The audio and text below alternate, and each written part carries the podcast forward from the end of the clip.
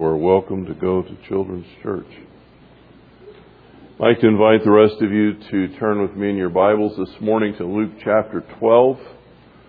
Luke chapter 12, we're going to be looking at the first 12 verses.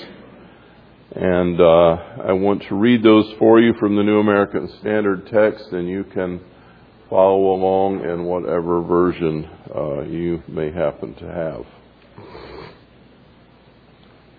Luke 12:1 Under these circumstances after so many thousands of people had gathered together that they were stepping on one another began saying to his disciples first of all beware of the leaven of the Pharisees which is hypocrisy. There is nothing covered up that will not be revealed and hidden that will not be known. Accordingly whatever you have said in the dark will be heard in the light and whatever you have whispered in the inner courts will be proclaimed upon the housetops I say to you, my friends, do not be afraid of those who kill the body, and after that have no more they can do. But I will warn you about whom to fear.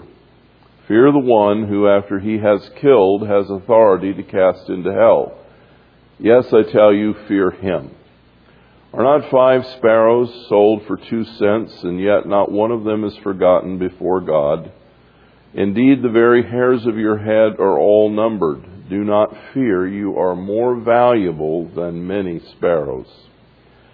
And I say to you, everyone who confesses me before men, the Son of Man will confess him before the angels of God. But he who denies me before men will be denied before the angels of God. And everyone who speaks a word against the Son of Man, it will be forgiven him. But he who blasphemes against the Holy Spirit, it will not be forgiven him. When they bring you before the synagogues and rulers and authorities, do not worry about how or what you are to speak in your defense or what you're to say, for the Holy Spirit will teach you in that very hour what you ought to say. You know, uh, when the Bible was originally written, it was uh, written without breaks, so to speak, and uh, did not have chapter and verse divisions. Perhaps you recall some of the New Testament writers, Paul in particular, saying it is written somewhere. And of course, Paul knows where it's written, but he didn't have any other way to refer to it because he couldn't say it's written in Exodus chapter 20, verse 13, because those verses and chapters didn't exist. And so, um, several hundred years after the Bible was completed, um, it occurred to someone to uh, divide it up into chapters and verses so that we could easily find locations within the scripture. And for the most part, uh, they did a great job, but occasionally they divided something in not always the best place. And uh, here's one of those sections where I think it would have been better uh, if we had not had a chapter division because there are two things that run together here that form the backdrop for what Jesus has to say in these first 12 verses. At the end of chapter 11, after the luncheon, you recall that luncheon where Jesus went to the home of a Pharisee and uh, the conversation did not go so well. Um, the scripture says that after the luncheon, the Pharisees and scribes began to plot and scheme together to find a way that they could trap him in his teachings or in some way find him at fault with the Jewish law. Uh, then we have uh, the next chapter begins by saying, and the crowds had grown to several thousand people, so many that they were starting to step on each other. So two things are going on here. We have scheming, plotting Pharisees that are trying to trip him up and we have thousands of people in the crowd that are looking for, well, who knows what, but their motives weren't always the best either. In fact, you may recall from John chapter 6, after the feeding of the 5,000, that um, they followed Jesus to the other side of the lake, and uh, he was very blunt with them. He says, "You're at, you're following me around not not because you uh, care about the message that I have, but you're following me around because." You want to keep getting fed free food. And uh, you'd follow me forever if I kept feeding you. Well, I'll tell you, I'm only going to feed you my body, my flesh, and my blood. If you drink my my blood and eat my flesh, you you will have life. And uh, he really did that to kind of set their teeth on edge and get in their face. Uh, because we've just uh, celebrated the Lord's table.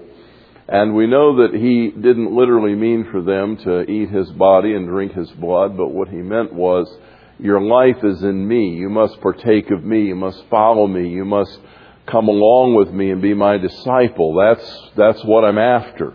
It's not about getting free food. It's about um, partaking of me and my nature on a daily basis. And so, um, the crowds were really about as fickle as the Pharisees.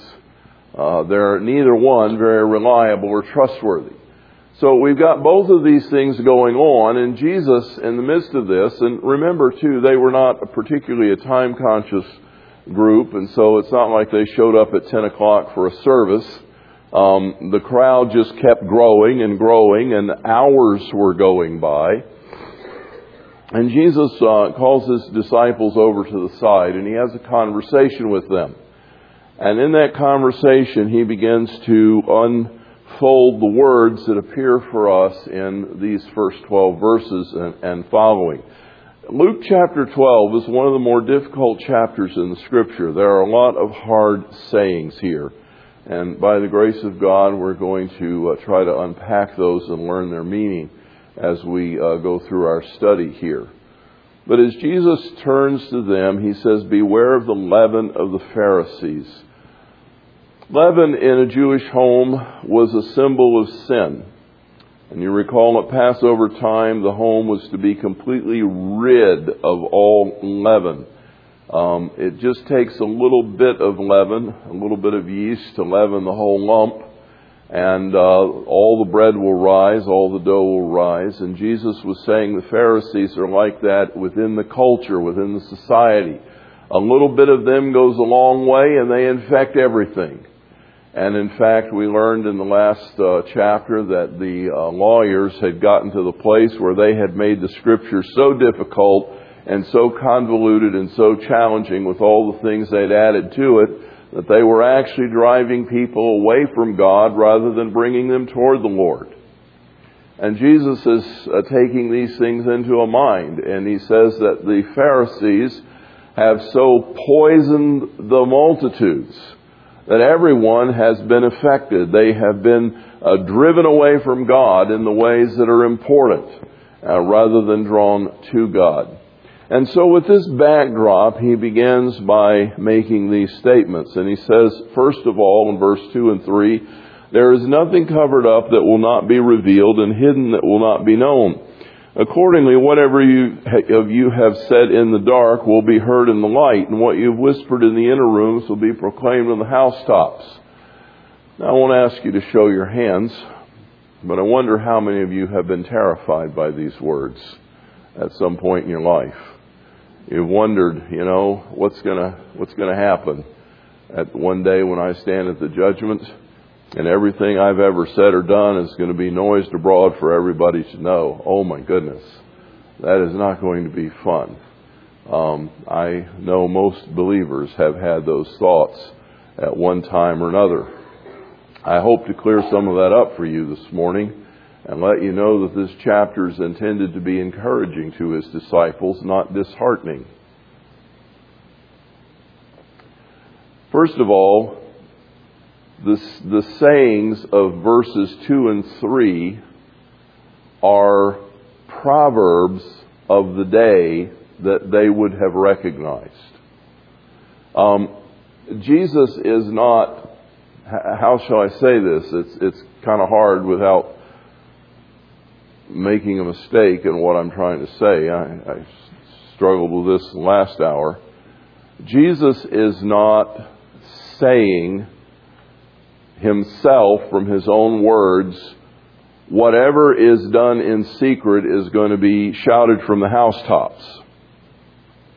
He is quoting a proverb that they recognized. We say things like, a stitch in time saves nine. And when we say that, what we mean is catch something early before it becomes a big problem. We understand what that means. Well, we used to understand what that means. I don't know how many of you even know how to sew anymore, but the idea is if you have a, a stitch or two starting to unravel in a seam, you better fix it now. Because otherwise you may find that the whole seam comes loose at a most inopportune moment. And so you don't want that to happen. A stitch in time saves nine. Um, a bird in the hand is worth two in the bush. We use that statement. And what we mean is, um, don't risk what you have to get what you don't have. It's better to, to be satisfied with one you've got than to throw it away trying to grab more. And uh, we understand these proverbs. These are things that we use. They may sound weird to an outsider uh, beyond our culture, but we understand what we mean by them. Well, the people of Jesus' day were familiar with these proverbs. Whatever is spoken in the inner room is going to be shouted from the housetop. Whatever is done in the dark is going to be shown abroad in the light. What the proverb simply means is that no matter how well you think you've covered your trail and, and covered up your tracks, if you uh, uh, live long enough and time goes on, eventually something's going to come out. It just happens to be that way. and it's not necessarily a negative or a positive thing. Um, people who do good deeds following the admonition, uh, of Scripture don't let the left hand know what the right hand is doing. When you give alms, when you, when you give charity and do good deeds, uh, the fact of the matter is if you make a lifestyle practice of blessing others secretly, uh, some of that's going to leak people are going to find out what you do that you uh, are trying to keep under wraps, but it's going to come out. And by the same token, if you're plotting evil and scheming wickedness, um, you may think you've got everything smoothed over, but it eventually comes out. Just watch politics in America or politics in Illinois. Take your pick. Politics in Chicago. Uh, I'll stop there. But just uh, imagine, you know, that things that people think they've they've done under wraps uh, has a tendency to come to the surface. Jesus is saying this is the way it is with the Pharisees. They're all scheming and plotting. It's going to come to light. It's going to be found out one day. One of the things that Jesus does not mean, and I think this is so very important for us as followers of Jesus Christ to understand. He is not saying to his followers, to those who put their faith and trust in him, one day you will stand at the judgment and every thought you've ever had, every deed you've ever done, every word you've ever spoken, every uh, thing that you've ever thought or planned or schemed or had an idea is going to be shouted to everybody present. That's not what he means. In fact, let me give you some scripture. Aren't you glad? I See some great agreement down here in the front. Um, let me give you some scripture that supports what I'm saying. Let me start by asking a question. Be careful. Don't jump in on the answer too soon. Will you, as a follower and believer in Jesus Christ, ever be judged for your sin? Somebody jumped in, but it was the right answer. No. Why not? Because Jesus has been judged for my sin. He has paid the price. My sin is covered by his blood.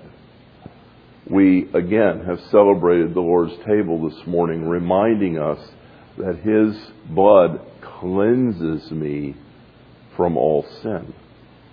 It washes it away.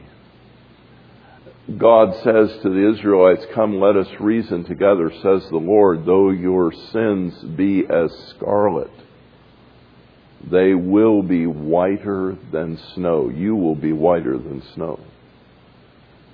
And throughout the scripture, there is the affirmation that when we come to God in repentance and forgiveness, the scripture says he cast our sin into the depths of the sea.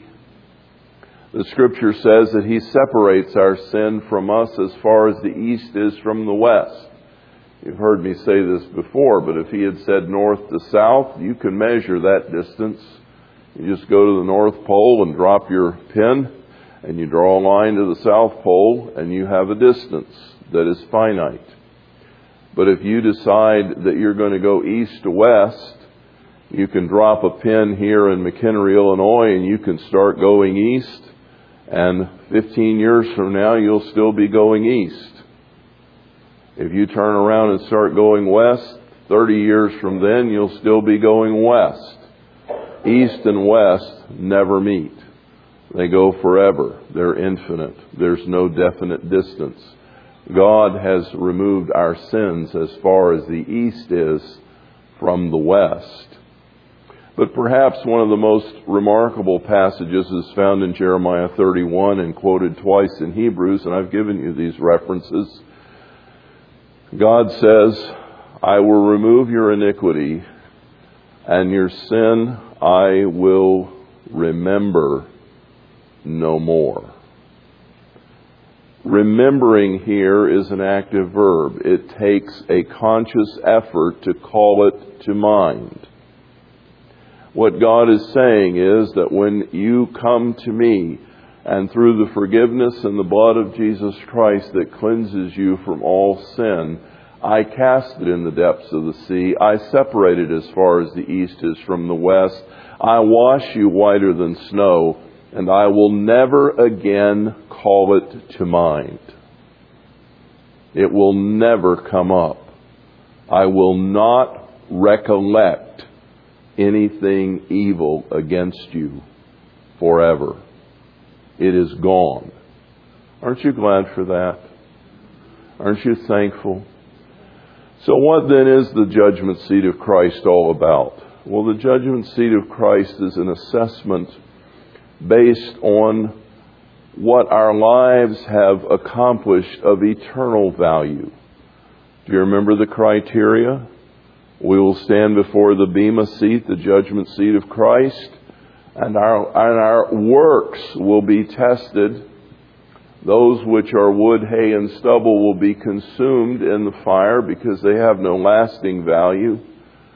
But those things that have been accomplished through us by the power of God will come out as pure gold and silver and precious stones. They will last forever and they will go with us into eternity. The judgment seat of Christ for believers is the proving of that which God has accomplished in our lives that has eternal significance and value. All the other things will be done away. And they're not sins per se. What they are are things that we have kind of frittered away our time with.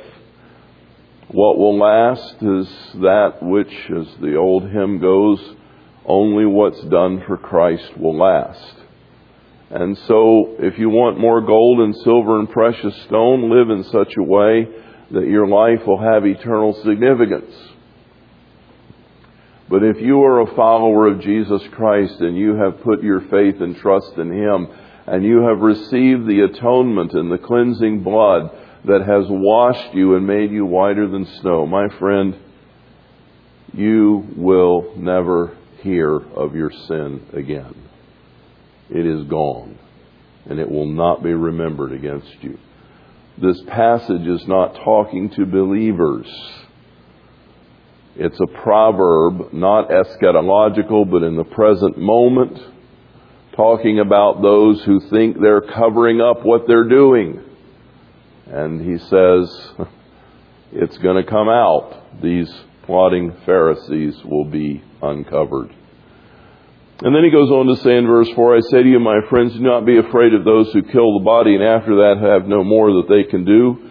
But I will warn you whom to fear. Fear the one who after he has killed the body or who has killed has the authority to cast into hell. Yes, I tell you, fear him. And then he says, Are not five sparrows sold for two cents, yet not one of them is forgotten before God? Indeed, the very hairs of your head are numbered. Do not fear, for you are of more value than many sparrows.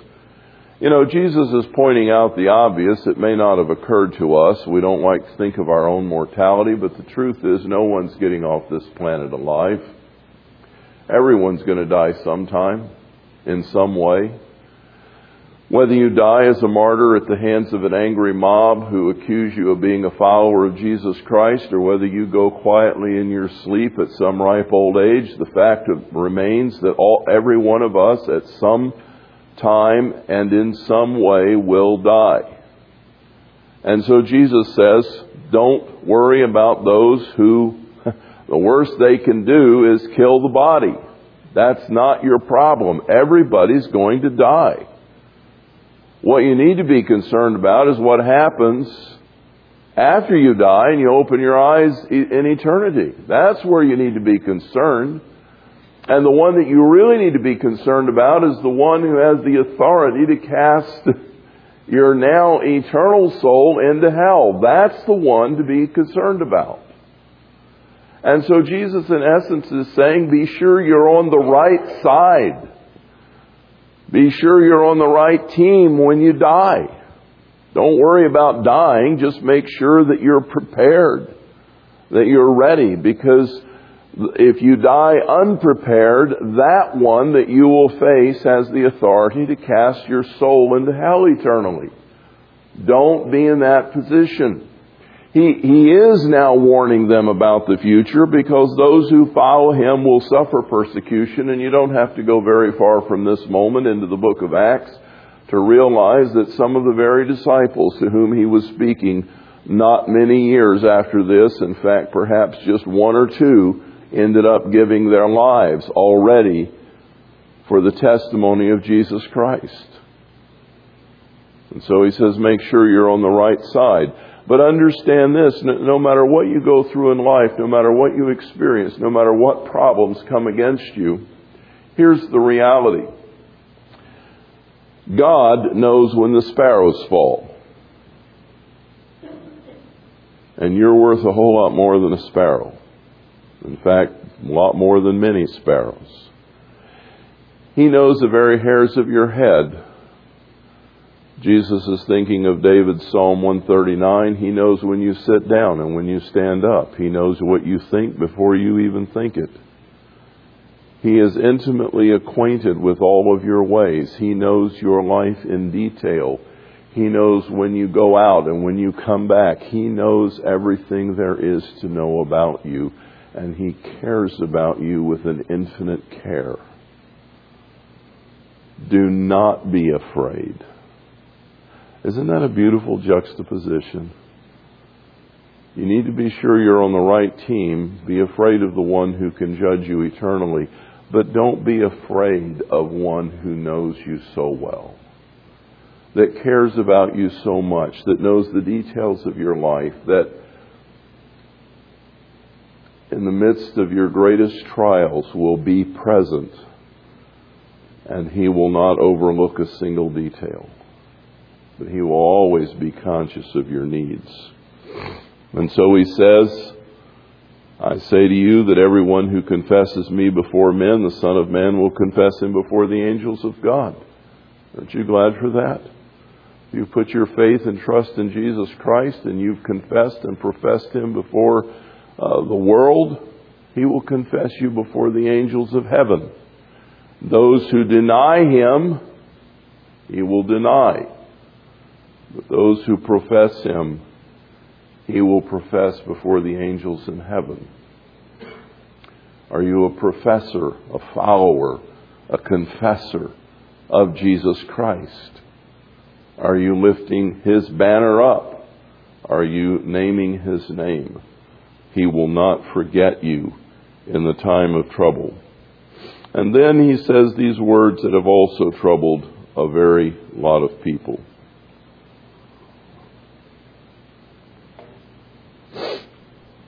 And everyone who speaks a word against the Son of Man, it will be forgiven him. But he who blasphemes against the Holy Spirit, it will not be forgiven him. We call this the unpardonable sin, the worst sin of all. You know, the encouraging word here, and there is an encouragement, the encouraging word is if you take this one sin off the table, there is no sin that you commit that cannot be forgiven.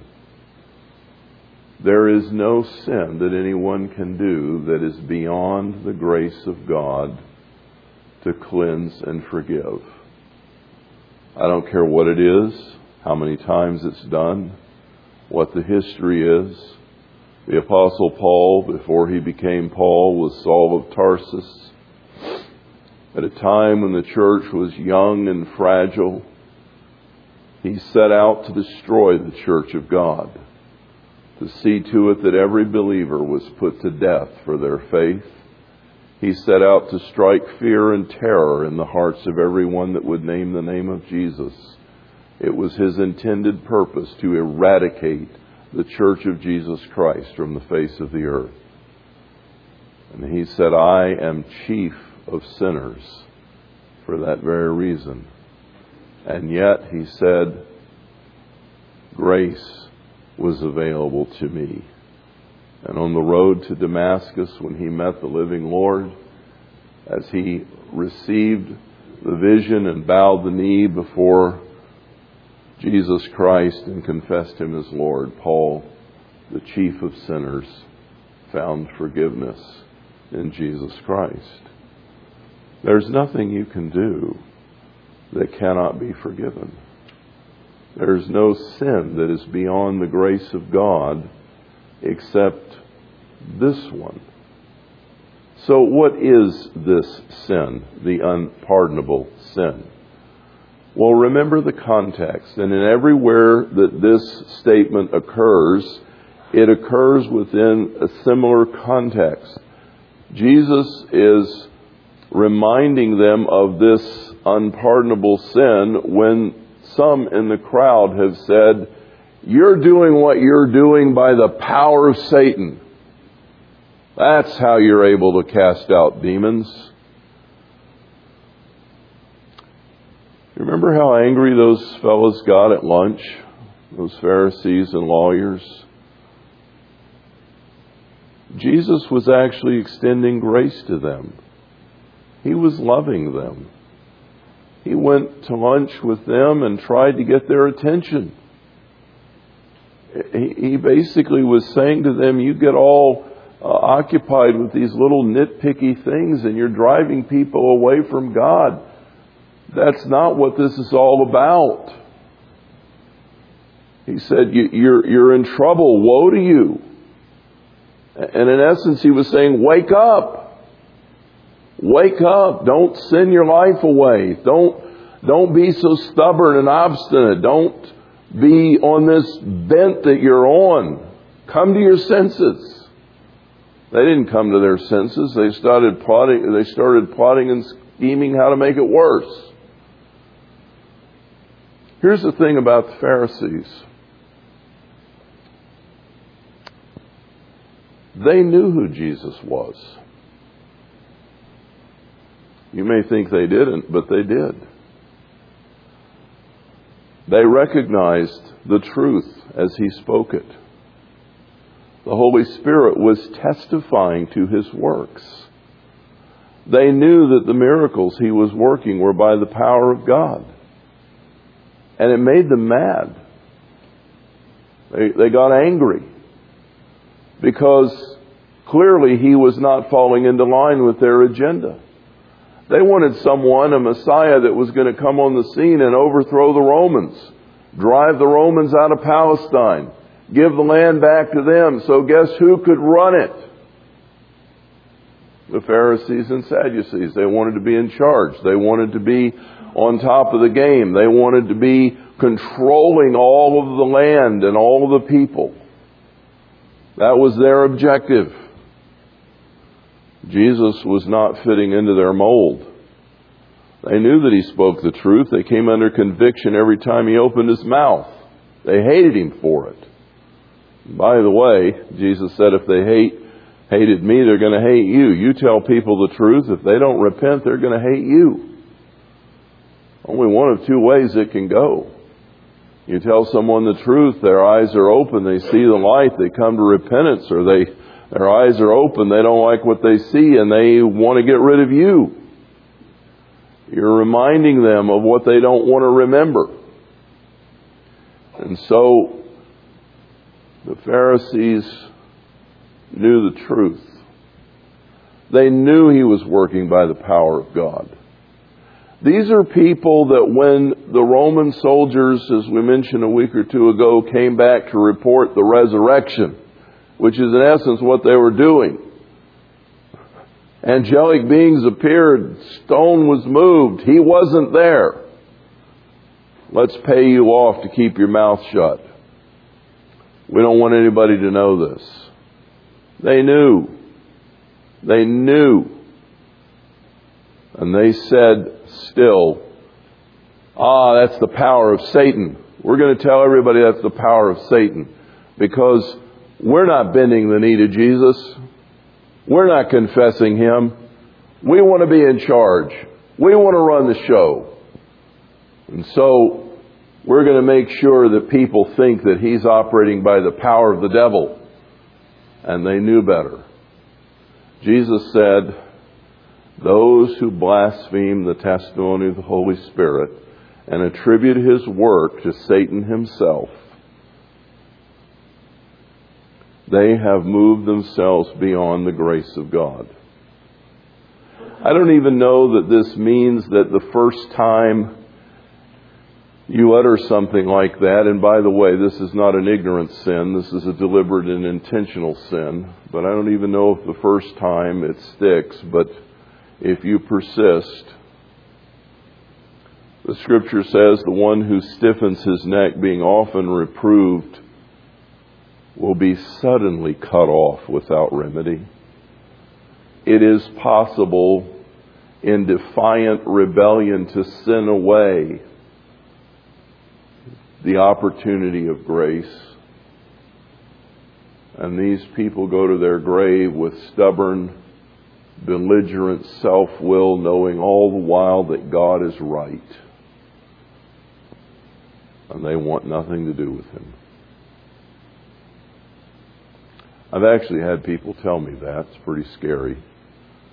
As they've approached their death, I've actually had people say, I don't want to believe.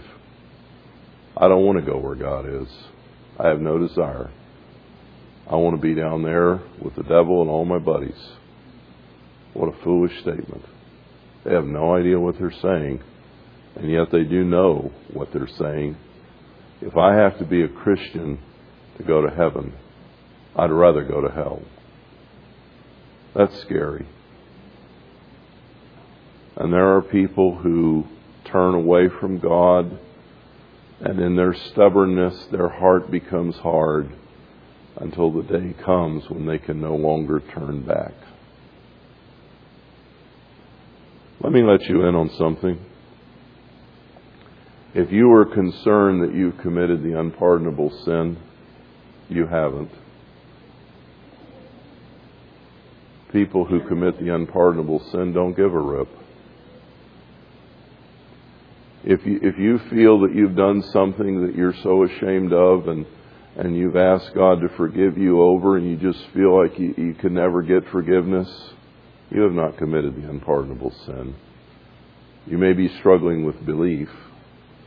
You may be having a hard time forgiving yourself, but you haven't committed the unpardonable sin. There is no sin that you can commit that God cannot forgive other than this defiant, fist waving rebellion in the face of God with the full knowledge of what you're doing, and you insist that you're going to do it your way or die trying, and God be damned.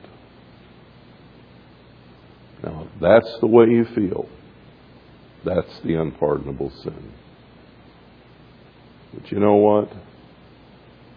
I don't think there's anybody in this room that's in that camp. if there's in a heart of you uh, an inkling of remorse and a desire to be cleansed and forgiven and restored, there's a God in heaven who can forgive you and who will receive you with open arms because that's the nature of His grace. Three paragraphs. They filled many hearts with fear. Quite frankly, they ought to fill ours with hope and with comfort and with encouragement. God is on our team if we're on His team. We don't have to be afraid of Him. He knows us intimately, and He cares for us, and He has removed our sin from us and remembers it no more. Thank you, Father, for your great love in Jesus Christ, for the remembrance that we have had this morning as we have taken the bread, the broken body in our hands, and the cup, the blood of Jesus in our hands, reminding us of his sacrifice, that we have been cleansed and washed and are capable of being restored by your love. We praise your name, Lord Jesus. Amen.